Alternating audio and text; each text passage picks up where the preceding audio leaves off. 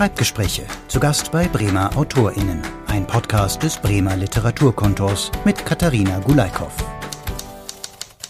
Wir verraten nicht, wo wir heute sind, also nicht direkt. Wir können aber sagen, wir sind zu Besuch bei Anke Bär. Wir werden sehr viel über sie erfahren, weil mit einem Wort zu sagen, wer ist eigentlich Anke Bär, finde ich unmöglich. Und wir sind in ihrem neuen Arbeitsbereich in einem Hinterhof und über mehrere Etagen zieht sich das. Was für ein Ort ist das hier, Anke? Das ist ein neuer Ort der Begegnung mit Themen und Menschen für mich. Das erste Mal ein Ort, über den ich voll verfüge, zusammen mit meinem Mann, der die unterste Ebene als Maler hier bespielt. Und darüber stapeln sich zwei Ebenen mit ganz viel Platz für ja, Begegnung. Wenn das alles wieder geht. Du zeigst uns ein bisschen was? Nimmst ja. uns akustisch mit? Also hier unten malt der Mann. Los, dann geht's eine Etage höher. Eine schmale Holztreppe hoch. So, hier bist du gerade dabei, den wunderschönen alten Holzboden wieder instand zu setzen. Das wird sich noch eine Weile hinziehen, oder? Ja, im Laufe der Arbeit äh, verbessere ich meine Technik, sodass ich eigentlich bald wieder von vorne anfangen kann. Aber es wird sehr schön. Und man äh, sieht nach wie vor, wie viel hier schon passiert. Das hat Patina. Das will ich nicht zerstören. Es ist ein lichtdurchfluteter Raum. Was soll hier mal passieren? Hier ist eine Ebene, in der Begegnungen mit anderen Menschen geplant sind. Also da ist ganz viel Platz für Coworking, miteinander, nebeneinander arbeiten, für Versammlungen verschiedenster Art. Ein Labor. Ach schön, es wird alles. Und eine Etage gibt's noch. Ja. Und da kommen wir eigentlich in dein Refugium sozusagen. Genau, ja, das ist wirklich wie so ein Nest, was oben drauf thront. Ganz geborgen und mit viel Möglichkeit, sich zu fokussieren, was ich in der Form noch nie hatte. Hui, ich bin gespannt. Los geht's. Ein Stehschreibtisch, gemütliche Sessel, noch ein anderer Schreibtisch. Was passiert wo? Also ich vermute, dass das Schreiben sich sogar vorwiegend am Stehschreibtisch abspielen wird. Den habe ich neu eingeführt. Sowas habe ich noch nicht gehabt, weil ich einfach gar nicht so viel Platz hatte bisher. Bisher hatte ich einen Arbeitsplatz am Schreibtisch mit vielen, vielen schönen Dingen drumherum, die mir aber weitestgehend gar nicht gehört haben. Und jetzt habe ich die Möglichkeit, äh, mir einen Arbeitsplatz zum Malen einzurichten. Ich habe hier die Sessel auch, ich lese viel, recherchiere ja viel auch äh, im Zusammenhang mit meinen Buchprojekten und der Stehtisch, um am Computer zu arbeiten oder auch mal zu zeichnen. Also das kann beides stattfinden an diesem Platz.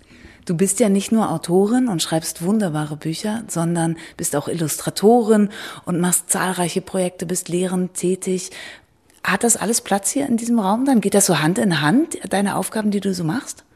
Auf jeden Fall wird das alles Platz haben hier und auch Stauraum wird natürlich hier eingerichtet werden für die Ausstellungen, die gerade nicht hängen, für Bildträger. Aber es ist ja noch einiges zu verstauen. Vor allem die Bücher fehlen noch. Bücherregale sind ein ganz fester Bestandteil für mich. Ich lese unglaublich viel im Zusammenhang mit meiner Arbeit. 2009 hast du dich selbstständig gemacht und hast dich sozusagen so gefunden. Ein Satz, den, der mir gleich hängen geblieben ist, war, ich habe irgendwann gemerkt, ich kann so viel, warum mache ich nicht einfach alles und kann alles zusammenpacken? War das so ein Aha-Moment? Ja, definitiv, weil in meinem Studium war es so, dass ich oft auch wirklich gezweifelt habe, ob irgendwas mit mir nicht stimmt sozusagen, weil doch die meisten ganz klar eine Priorität hatten im Bereich bildende Kunst oder im Bereich Musik oder im Bereich Theater, Literatur. Und ich habe überall so ein bisschen dazugehört und nirgends richtig. Habe überall meine Finger drin gehabt, habe hier mitgemacht, habe da eine Kindertheatergruppe mitgegründet. Aber irgendwie dachte ich, wer und wo bin ich eigentlich? Und dann kam die Frankfurter Buchmesse, wo ich ganz blauäugig damals dann direkt mit meinen Sachen, nein, stimmt nicht, es war sogar Bologna, glaube ich, wo ich hingefahren bin. Wichtig war auf jeden Fall, ich brauchte irgendwie eine Visitenkarte, um eine Fachbesucherberechtigung zu bekommen. Und dann habe ich mir eine Visitenkarte gemacht, auf der Illustratorin drauf stand. Und ich habe erst im Nachhinein gemerkt, was für ein Wendepunkt das war, dass ich definiert habe, so, du bist jetzt Illustratorin, weil plötzlich haben alle diese Bruchstücke sich um dieses Illustratorinnen-Dasein herum gefügt zu einem großen Ganzen. Und mittlerweile würde ich sagen, ich bin eben Generalistin mit diesem Gravitationspunkt Illustration, wobei auch das Schreiben mal mehr im Vordergrund ist als die Illustration, mal umgekehrt ich brauche auch den Wechsel und den Wandel. Also ich durchschreite immer sehr gerne unterschiedlichste Phasen. Ich glaube, ich würde mich langweilen, wenn ich die ganze Zeit äh, auf eine Tätigkeit konzentriert wäre. Wie bist du dann zum Schreiben gekommen? Oder war Schreiben schon immer Bestandteil von dir? Ich könnte sagen, behaupten, dass ich schon als Kind wusste, dass ich äh, Schriftstellerin werden wollte. Ich habe nämlich tatsächlich alte Büchlein, leider kann ich sie jetzt nicht mit einem Handgriff hervorzaubern. Im alten Atelier wäre das möglich gewesen.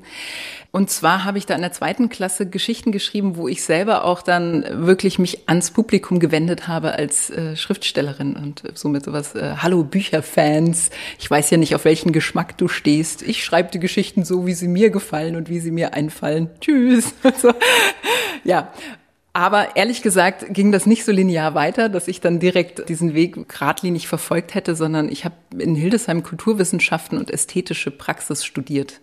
Das ist eben auch so ein Alles- und Nichts-Studiengang, hatte auch noch politische Wissenschaften als Beifach und Kulturpolitik, Kulturmanagement, also was spielt da auch mit rein. Und das hat mich letztlich dann naja, auf vielen Umwegen ganz am Ende des Studiums, also mit der Diplomarbeit bin ich eigentlich richtig intensiv zum Büchermachen gekommen. Also ich habe als Diplomarbeit mein erstes Bilderbuch gemacht, was noch nicht veröffentlicht wurde. Das war auch noch ein Rühren im Finstern am Anfang und zwar ergebnisreich, aber ich bin froh, dass das nicht direkt erschienen ist. Da ist schon noch mal viel passiert dann in dem Zwischenraum, bis Wilhelms Reise dann fertig war. Wilhelms Reise, gutes Stichwort. Ich habe es nämlich mitgebracht weil ich habe es mir gekauft und ich werde es irgendwann meinen Nichten schenken, wenn sie alt genug dafür sind, weil ich finde es, ich oute mich immer als Fan, ich finde es wunderschön. 2013 wurdest du dafür nominiert für den Deutschen Jugendliteraturpreis und warst in der deutschen Vorauswahl für die Biennale der Illustration Bratislava und hast es dann auch noch, da kommen wir später drauf, übersetzen lassen. Als ich dieses Buch geholt habe und aufgeschlagen habe, fällt zum einen auf, dass es einfach wahnsinnig schön gestaltet ist. Du machst ja alles selbst, oder? Das machst du alles alles selbst? Also fast alles ist selbst gemacht. Die Typografie, der Auswahl der Schriften, das war das Werk meiner Atelierkollegin äh, im alten Atelier. Das war auch eine perfekte Zusammenarbeit, weil wir dadurch die Bildebene und die Texte äh, ganz eng verzahnen konnten. Wenn du so vorgehst, ne, du hast ja die Geschichte zum einen, dann hast du natürlich die, die, die Bilder als Unterstützung, teilweise sehr unterschiedliche Stile, dann gibst du viele Infos dazu. Ich habe das Gefühl, man geht einfach ganz schlau, gerade als Kind, wenn man dein Buch gelesen hat, und ich habe auch was gelernt, da wieder raus. Ist erst der Text oder kommt erst die Gestaltung, ist die Idee und du machst Bilder? Wie ist dein Prozess des Arbeitens? Also das ist sicherlich mit jedem Buchprojekt anders, einfach weil ich Lust habe auf neue und immer wieder andere Prozesse, aber es entwickelt sich natürlich auch aus dem Stoff selbst heraus. Bei Wilhelms Reise war der Ausgangspunkt, dass ich drei Monate gearbeitet habe im Deutschen Auswandererhaus und da auch Illustrationen fürs Kindermuseum gemacht habe. Ich bin hängen geblieben an diesen alten Fotografien. Die waren für mich wirklich leitend durch das ganze Projekt. Ich, äh, es gibt ja ganz wenig Straßenfotografie aus der Zeit und die wenigen, die es gibt, die haben aber eine unheimliche Aura, finde ich, und sind eine ganz tolle Zeichenvorlage. Also da habe ich einerseits angefangen, ganz viel Material zu sammeln. Die Recherchephase war ausufernd. Also es ist für mich, glaube ich, auch in jedem Projekt dann wieder eine große Herausforderung, das einzudampfen auf ein realistisches Maß. Und dann habe ich thematisch sortiert. Also ich habe mir ein Storyboard aufgezeichnet, ohne jetzt wirklich Details zu zeichnen, sondern wirklich nur die Seitenzahlen im Grunde genommen und habe dann die Themen über die Seiten sortiert, die ich für relevant halte, plus die Themen, die ich persönlich einfach drin haben wollte. Also sowas wie die Tiere im Atlantik hätte jemand anders bei einer über historischen Überquerung, Auswanderung vielleicht nicht mit reingenommen, aber ich wollte die gerne drin haben. Und dann habe ich entlang dieser Themen die Geschichte geschrieben. Die ist ja nun auch nicht wirklich geplottet in dem Sinne, sondern es ist mehr so ein Schippern entlang der Themenbereiche. Aber trotzdem hat man das Gefühl, man fährt mit ihm rüber genau. nach Amerika. Seine Augen, ne? auch ja. über die Illustrationen. Das ist ja. ja auch die Grundidee gewesen, dass man wie so ein Skizzenbuch in der Hand hält, was Wilhelm selbst gezeichnet hat. Deswegen taucht er eigentlich auch selbst nicht auf in den Illustrationen, außer vielleicht auf dem Cover könnte man so denken. Dieser Prozess ist aber zum Beispiel schon beim zweiten Buch ein anderer gewesen. Also da habe ich mich ja mit der Hanse auseinandergesetzt. Auch wieder Recherche natürlich, erste Phase, klar, ausufernd, auch wieder viel zu viele Infos, das dann eingedampft. Und da habe ich dann wirklich den Wunsch gehabt, eine Story zu plotten. Also da war der Ausgangspunkt dann, dass ich ganz viel Literatur auch nochmal übers Plotten gelesen habe. Also ich, ich reibe mich immer ganz viel an so textlichem Input auch. Das ist so eine Vater-Sohn-Geschichte. Der Vater sieht den Sohn eigentlich nicht wirklich. Der Sohn hat immer einen sehr engen Freund, mit dem er alles teilt. Und dann gibt es so einen Kreuzungspunkt, wo sich der Vater annähert, plötzlich äh, in dem Moment, wo Endres kurz davor ist, in die Lehre zu gehen als Hansekaufmann. Und in dem gleichen Moment, wo der Vater ihn aber ernst nimmt, entfernt sich der Freund, weil der eben kein Kaufmannssohn ist, sondern eben nur in Anführungsstrichen Schmied Sohn eines Schmieds und es offensichtlich wird, dass ihnen ganz unterschiedliche Lebensentwürfe bevorstehen jetzt. Das war mir ganz wichtig, da zu plotten. Und dann habe ich auch ästhetisch, habe ich es auch anders gemacht als bei Wilhelms Reise. Das sind Illustrationen, das Tusche und Acryl und auch komplett analog. Also die sind wirklich nur am Ende digitalisiert worden. Bei Wilhelms Reise habe ich da so eine Mischform gewählt.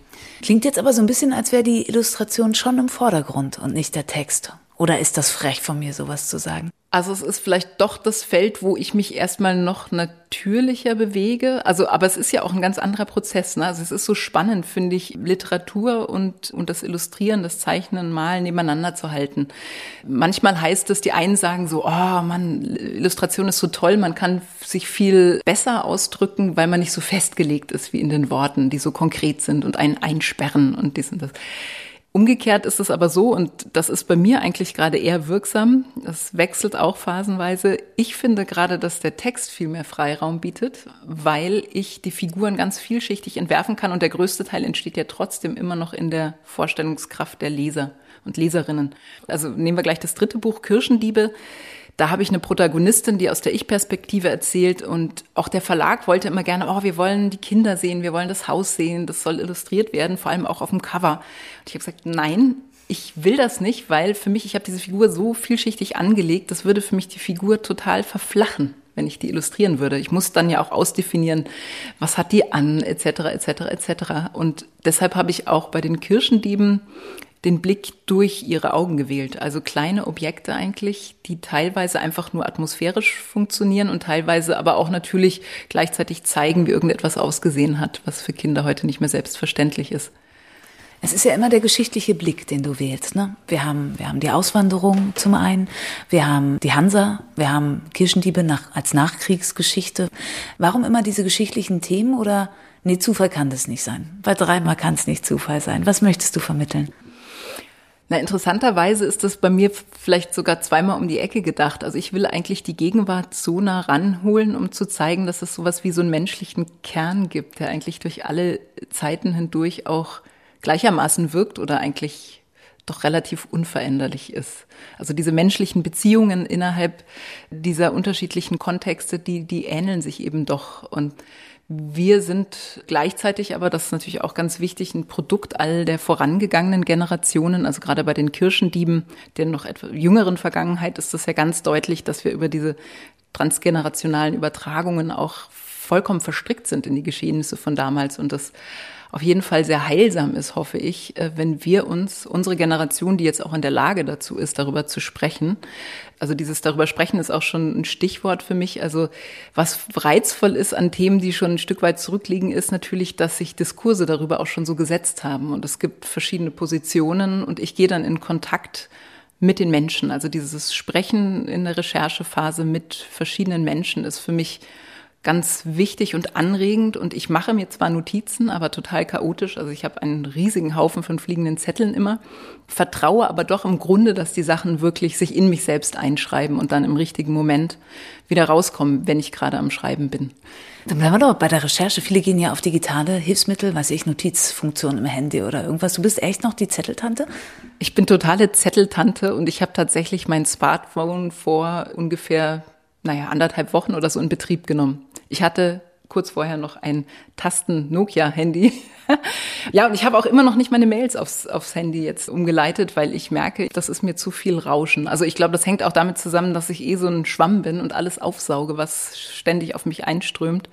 Und wenn ich da diesen Kanal auch noch vollends öffne, dann habe ich das Gefühl, das ist eine Art Büchse der Pandora. Also und ich glaube, dieses Zeichnen und, und die Hand ne, als, als Instrument, die denkt auch, die denkende Hand, ja, das ist, ist in dem Moment, wo ich schreibe oder zeichne, entwickle ich auch Gedanken mittels dieses Instruments Hand. Ja. Aber schreibst du deine Texte dann auch mit der Hand?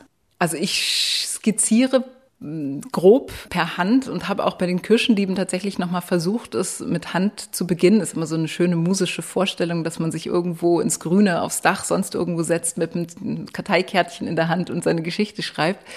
Aber ich muss gestehen, ich bin ganz schnell umgeschwenkt, weil ich halt doch dieses flexible Schreiben in einem Computerprogramm einfach wahnsinnig attraktiv finde. Ne? Und, ähm, und außerdem, was ich auch interessant finde, also wenn ich am Computer schreibe, habe ich so eine ganz starke Rückkopplungsschleife. Also ich gucke auf den Bildschirm und lese ja wieder, was ich schreibe. Und das ruft auch wieder Assoziationen in mir hervor. Also bei den Kirchendieben hatte ich mehrere Momente, die wirklich faszinierend waren. Das sind dann solche Glücksflow-Momente, wo man das Gefühl hat, das gewinnt alles so ein Eigenleben und man muss nur noch zugucken. Zum Beispiel gibt es in der fast Schlussszene des Buches ähm, gibt es einen Moment, wo Lotte erfährt, dass sie umziehen werden. Und sie springt auf und äh, ich habe das wirklich genau vor mir gesehen, wie dieser Stuhl umknallt und der Großvater, der relativ konservativ ist, greift sie nochmal so am Arm und will sie festhalten. Und sie rennt aber zur Treppe und ist strümpfig. Und ich wollte eigentlich nur sagen, sie stürzte die Treppe hinunter als Synonym für sie rannte schnell die Treppe hinunter. Ne? Und lese dieses Wort stürzte und denke, ja klar, Genau so ist das in diesem Moment. Das ist genau der Moment, wo man sich so richtig mies wehtut. Und dann beschreibe ich über eine halbe Seite, wie sie die Treppe runterfällt, sich die Backe aufschraubt, auf die Zunge beißt und am Ende landet sie wie so ein Käfer auf dem Rücken und alle kommen aus den Zimmern gerannt und die Treppe runter und oh Gott, Lotte, was ist passiert? Und, so. und sie will auf keinen Fall weinen, aber natürlich bricht es dann aus ihr heraus ne? und sie fängt total das Heulen an und lässt sich dann wie so eine willenlose Puppe von ihrer Mutter ins Bett leiten und nur noch unter die Decke und verschwinden. Wie geht's dir emotional beim Schreiben? Auch das ist unterschiedlich. Das Schreiben hat ja auch ganz unterschiedliche Phasen. Es funktioniert ja nicht so, dass man die Geschichte einmal rausschwemmt und dann ist sie da und alles ist gut, sondern bei mir zumindest gehören endlose Schleifen dazu, wo ich wieder und wieder über den Text gehe Irgendwann kommt natürlich auch die Lektorin mit rein, die mir Feedback gibt, die äh, mir auch hilft, vielleicht Überblick zu gewinnen, wenn Kapitel umgestellt werden. Also bei den Kirschendieben habe ich da ziemlich rumgebastelt und dann muss man den Überblick behalten, wann man über welche Figur welche Informationen gegeben hat. Ne? Sowas, das ist richtig anstrengend und ähm, dann gibt es aber eben Flow-Momente und das war bei den Kirschendieben sehr häufig also es fühlte sich ein bisschen so an, als ob ich, ja, klingt jetzt vielleicht kitschig, aber so ans kollektive Unterbewusste angedockt war. Ne? Also weil mir hatten so viele Menschen so in, in so intensiven Gesprächen erzählt aus ihrer eigenen Zeit. Also ich habe mich teilweise wirklich eher wie so ein Medium gefühlt, ja, durch das das hindurchfließt und die schönste Rückmeldung auf das Buch war dann auch von Zeitzeugen immer wieder zu hören, manchmal auch erstmal Skepsis da war. Also ah, dieses Ja, wieso, du bist so jung, was dreistest du dich über eine Zeit zu schreiben, die, die du gar nicht erlebt hast, das eine. Oder dann eben so eine Ablehnung, ah, muss man jetzt die alten Wunden wieder aufreißen, ich will damit nichts zu tun haben. Und immer wenn es aber konkret wurde und die Betroffenen dann wirklich diese Geschichten gehört oder selbst gelesen haben, kam eine ganz große Dankbarkeit und auch eben dieses, oh, das genau so war es, ja. Und das war für mich wunderschön zu hören natürlich. Klingt nach großen Glücksmomenten, die natürlich auch viel Arbeit erfordern. Ne? Also gerade die Schleifen, die du angesprochen hast, durch die du immer wieder durchgehst. Ist es wirklich immer ein gutes Gefühl? Oder also ich habe zum Beispiel in meiner Arbeit oft so, ich breche mir manchmal so einen ab und ich denke, ich mache das nie wieder und dann bin ich glücklich mit dem Ergebnis. Aber der Weg dahin ist manchmal so unnötig kompliziert, wenn man sich so selbst im Weg stehen kann. Und so. Hast du das auch? Absolut. Also gerade im Moment äh, bin ich total in so einer Phase zum Beispiel. Also ich würde es schon fast als Blockade beschreiben, die sich gerade aber so ein bisschen anlöst. Dadurch ist ja auch meine Gefahr als Generalistin ist, dass es immer unheimlich viele andere Möglichkeiten noch gibt, wo ich dann hinausweichen kann. Prokrastinieren sagt man ja heutzutage. Da kommt dann schon viel bei rum. Ne? Es ist nicht so, dass ich nichts bei mache, aber meine eigenen Buchprojekte, die ja, da ist es dann manchmal schwierig. Und Zweifel kenne ich, also Krise kenne ich absolut. Das ist richtig Teil meines kreativen Prozesses auch. Was machst du da? Mm, was mache ich? Also da habe ich gar kein, gar kein Patentrezept. Also ich glaube, ich bin so ein 80-20 Mensch. Also die ersten 80 Prozent, das fällt mir teilweise sehr leicht. Aber dann Deckel drauf zu kriegen am Ende ist unglaublich schwierig. Also bei den Kirchendieben zum Beispiel war es so, dass ich wirklich, also ich habe ja an meinen Büchern jeweils so um die drei Jahre gearbeitet. Das heißt natürlich nicht, dass ich jeden Tag dran saß, sondern es gab dann auch Phasen, wo es lag und reifen konnte, würde ich jetzt rückblickend sagen, ja. Aber ich hatte gerade so kurz vorm Ende ein totales Versagensgefühl und dachte, es wird nie fertig und schrecklich, ich schaff's nicht. Und dann auf der Buchmesse in Bologna zu sein und das Buch steht da auf dem nominierten Regal von dem Deutschen Jugendliteraturpreis und mich sprechen andauernd Leute an, die sagen, oh, wie lange hast du an dem Buch gearbeitet? Ich sage, zweieinhalb Jahre, drei Jahre. Oh ja, das sieht man. Und dann plötzlich so ist irgendwie ein Felsbrocken vom Herzen gefallen. habe gedacht, ja, das ist es eben. Ich habe für mich jetzt diesen schönen Begriff auch auf meine Webseite gestellt, Slow Book. Ne? Es ist ein Buch, was sowohl im, im Entstehungsprozess slow ist, als auch hoffentlich ja dann auch in der Wirkung, dass das Bücher sind, die eben auch nicht einmal so aufpoppen und dann wieder verschwinden. So, slow. Slow. Ist deine Arbeitsweise auch slow? Also wir haben ja hier Tee. Teepausen gehören wahrscheinlich dazu. Wie, können wir einen Schluck nehmen, bevor er ganz kalt ist? Danke dir. Mm. Mm. Wie gehst du in so einen Arbeitstag rein? Wir reden ja hier bei Schreibgespräch auch darüber oder gerade darüber, wie eure Arbeitsprozesse sind. Ist der slow? Ja, der ist slow, würde ich sagen. Und ich habe auch manchmal, also oder ich, es ist natürlich eine ganz besondere Zeit jetzt und die geht auch schon relativ lange. Also durch diese Auflösung der familiären Strukturen, das heißt also Schule oft eben zu Hause oder anders als gewohnt, Tag an, Tag aus. Ich muss jeden Morgen mich neu irgendwie darauf einstellen, wann die Mädels aufstehen müssen. Das ist auch sehr unterschiedlich. Also ich sehne mich nach Struktur und ich stelle es mir ganz toll vor, sehr strukturiert zu arbeiten. Aber wirklich gelingen tut's mir nicht. War das vor Corona oder ist das jetzt eine gute Ausrede zu sagen, ah, ist ja echt schwierig zurzeit? naja, das ist beides, würde ich sagen. Ne? Also es ist noch schwerer geworden, weil in dem Moment, wo meine Töchter aus dem Haus gegangen sind, morgens um die erste um sieben und die zweite um halb acht oder so, ist klar, so jetzt zack geht's los, ne? Und jetzt ist es, muss ich mir das eben vollkommen selber erzeugen, diesen, diesen, diese Zäsur. Also ich finde es auch gar nicht nur negativ. Ne? Also ich merke halt, ich bin eine absolut intuitive Arbeiterin.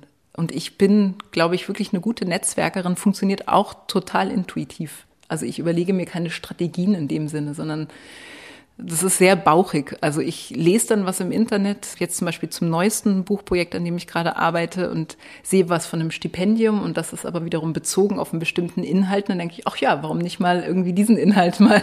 Vielleicht kann ich da ja irgendeine Brücke schlagen. Zack. Und dann bin ich da drin und lese und mache und tue und habe plötzlich wieder irgendwie ein Fass aufgemacht. Und andersrum habe ich aber für mich auch erkannt, zum Beispiel in den letzten Jahren bin ich oft in so einen Workaholic-Modus geraten. Also dass ich wirklich bis spät abends gearbeitet habe, verschiedenste Sachen, viel am Rechner auch und dann auch gar nicht mehr runterkam. Anfang dieses Jahres ist es mir wirklich gelungen, so jetzt in den ersten drei Monaten äh, dieses Rausgehen, Joggen, Workout vom Laptop, ne?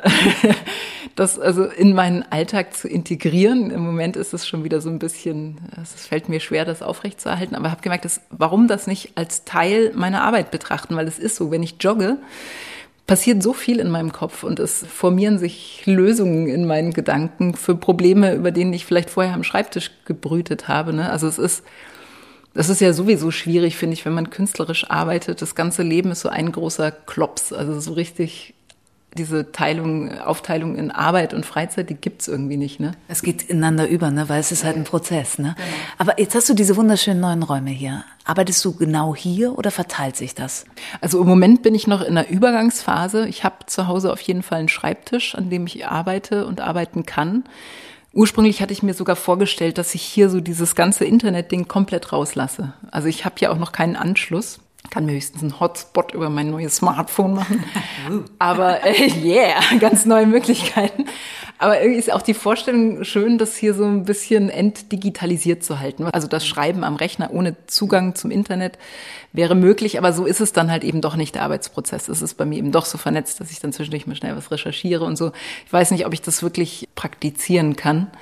Also ich würde mich gerne hinsetzen und was weiß ich sagen, okay, jeden Morgen schreibe ich zwei Stunden erstmal so runter, ne? Also ohne das schon wieder zu korrigieren, ohne konzeptuell mir den Kopf zu zerbrechen. Zack, einfach so.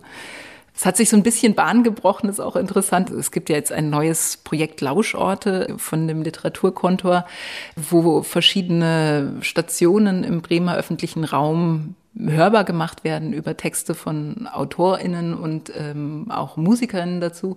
Und äh, ich habe da einen eigentlich auch nicht vorgesehenerweise einen lyrischen Text für gestaltet. Und dann gab es jetzt noch ein zweites Projekt zu Super 8 Filmen Literatur entstanden ist. Das wurde auch ein lyrischer Text. Und diese Lyrik ist gerade für mich, da bricht sich was Bahn, was aber wieder jenseits der Buchprojekte ist. Also ist es ganz neu für dich, Lyrik in den Fokus zu nehmen? Ganz neu ist es nicht. Während des Studiums und als Teenagerin habe ich viele Gedichte geschrieben, aber seitdem eigentlich nicht mehr. So ganz klassisch, ja? Ganz klassisch, genau. Und wie ist das Wiederentdecken? Das macht total Spaß. Also ich merke da, ich hatte mir so ein schönes 365-Tage-Projekt gesetzt, was, da bin ich am dritten Tag schon gescheitert, ne, dachte jetzt a poem a day, jeden Tag ein Gedicht. Mal gucken, ob ich irgendwann den Einstieg wirklich finde. Bisher sind, glaube ich, drei in Folge entstanden. Ich habe vor allem meine Dada-Begeisterung wiederentdeckt. Ich habe damals meinen, wir haben so eine Abi-Zeitung gehabt, da gab es einen Fragebogen. Ich fand den total blöd. Irgendwie, ne, dein erotischster Traum und bla bla bla. Und dann habe ich angefangen und habe wirklich mir schöne Schwitters-Zitate rausgesucht und habe den ganzen Fragebogen mit Schwitters-Zitaten beantwortet. und hab, war damals auch bei Lesungen und äh, das fließt da jetzt mit ein. Das ist halt so ganz spielerisch und wild und verrückt und sprachverliebt. Also auch dieser Text, den ich für die Alexander von Humboldt verfasst habe, der ist eben auch, der funktioniert total über Klang und Laut und das Wogen des Meeres. Es ist ganz sinnlich eigentlich. Das ist, steht aber total im Kontrast zu diesen irren Rechercheprojekten. Ne? Laustorte hast du angesprochen. Ne? Du hast einen Text geschrieben über die Alexander von Humboldt. Ab Ende Mai kann man diese Orte hören. Beim Literaturkontor Bremen wird man erfahren, wie es genau funktioniert. Darfst du schon was verraten? wie der Prozess da war, dafür was zu schreiben? Ich weiß nicht, ob ich da was verraten darf. Dann machen wir es doch einfach, ne? Also mein Herangehen war natürlich absolut das einer Sachbuchautorin erstmal. Ne? Also ich meine, das Thema Schiffe ist ja was, deshalb ist sicherlich auch die Alexander von Humboldt zu mir gekommen, was, was sich durch meine Bücher zieht. Die ersten beiden Bücher haben ja viel mit Schiffen zu tun. Ich hatte mir damals auch überlegt, wenn ich den Deutschen Jugendliteraturpreis bekomme, dann mache ich auf der Alexander von Humboldt 2 war es damals, glaube ich, schon, einen Turn mit. Aber leider habe ich ihn nicht bekommen. so war das jetzt meine erste intensive Begegnung mit dem Schiff. Mir ist das gar nicht so leicht gefallen am Anfang, mich diesem Schiff anzunähern, weil es ist ja nun doch schon transformiert in was Neues. Es ist ein Hotelschiff, es ist ein Schiff, wo man äh, im Restaurant essen kann. Man kann es betreten, aber diese typischen grünen Segel, die ich so verbinde mit der Alexander von Humboldt, die sieht man ja gar nicht. Die sind gerefft, geht auch nicht anders. Naja, und dann habe ich überlegt, wie kann ich denn jetzt diesem Schiff, was da so ganz statisch liegt, wie kann ich dem Leben einhauchen? Und habe dann erst angefangen, natürlich zu gucken, was war mit diesem Schiff.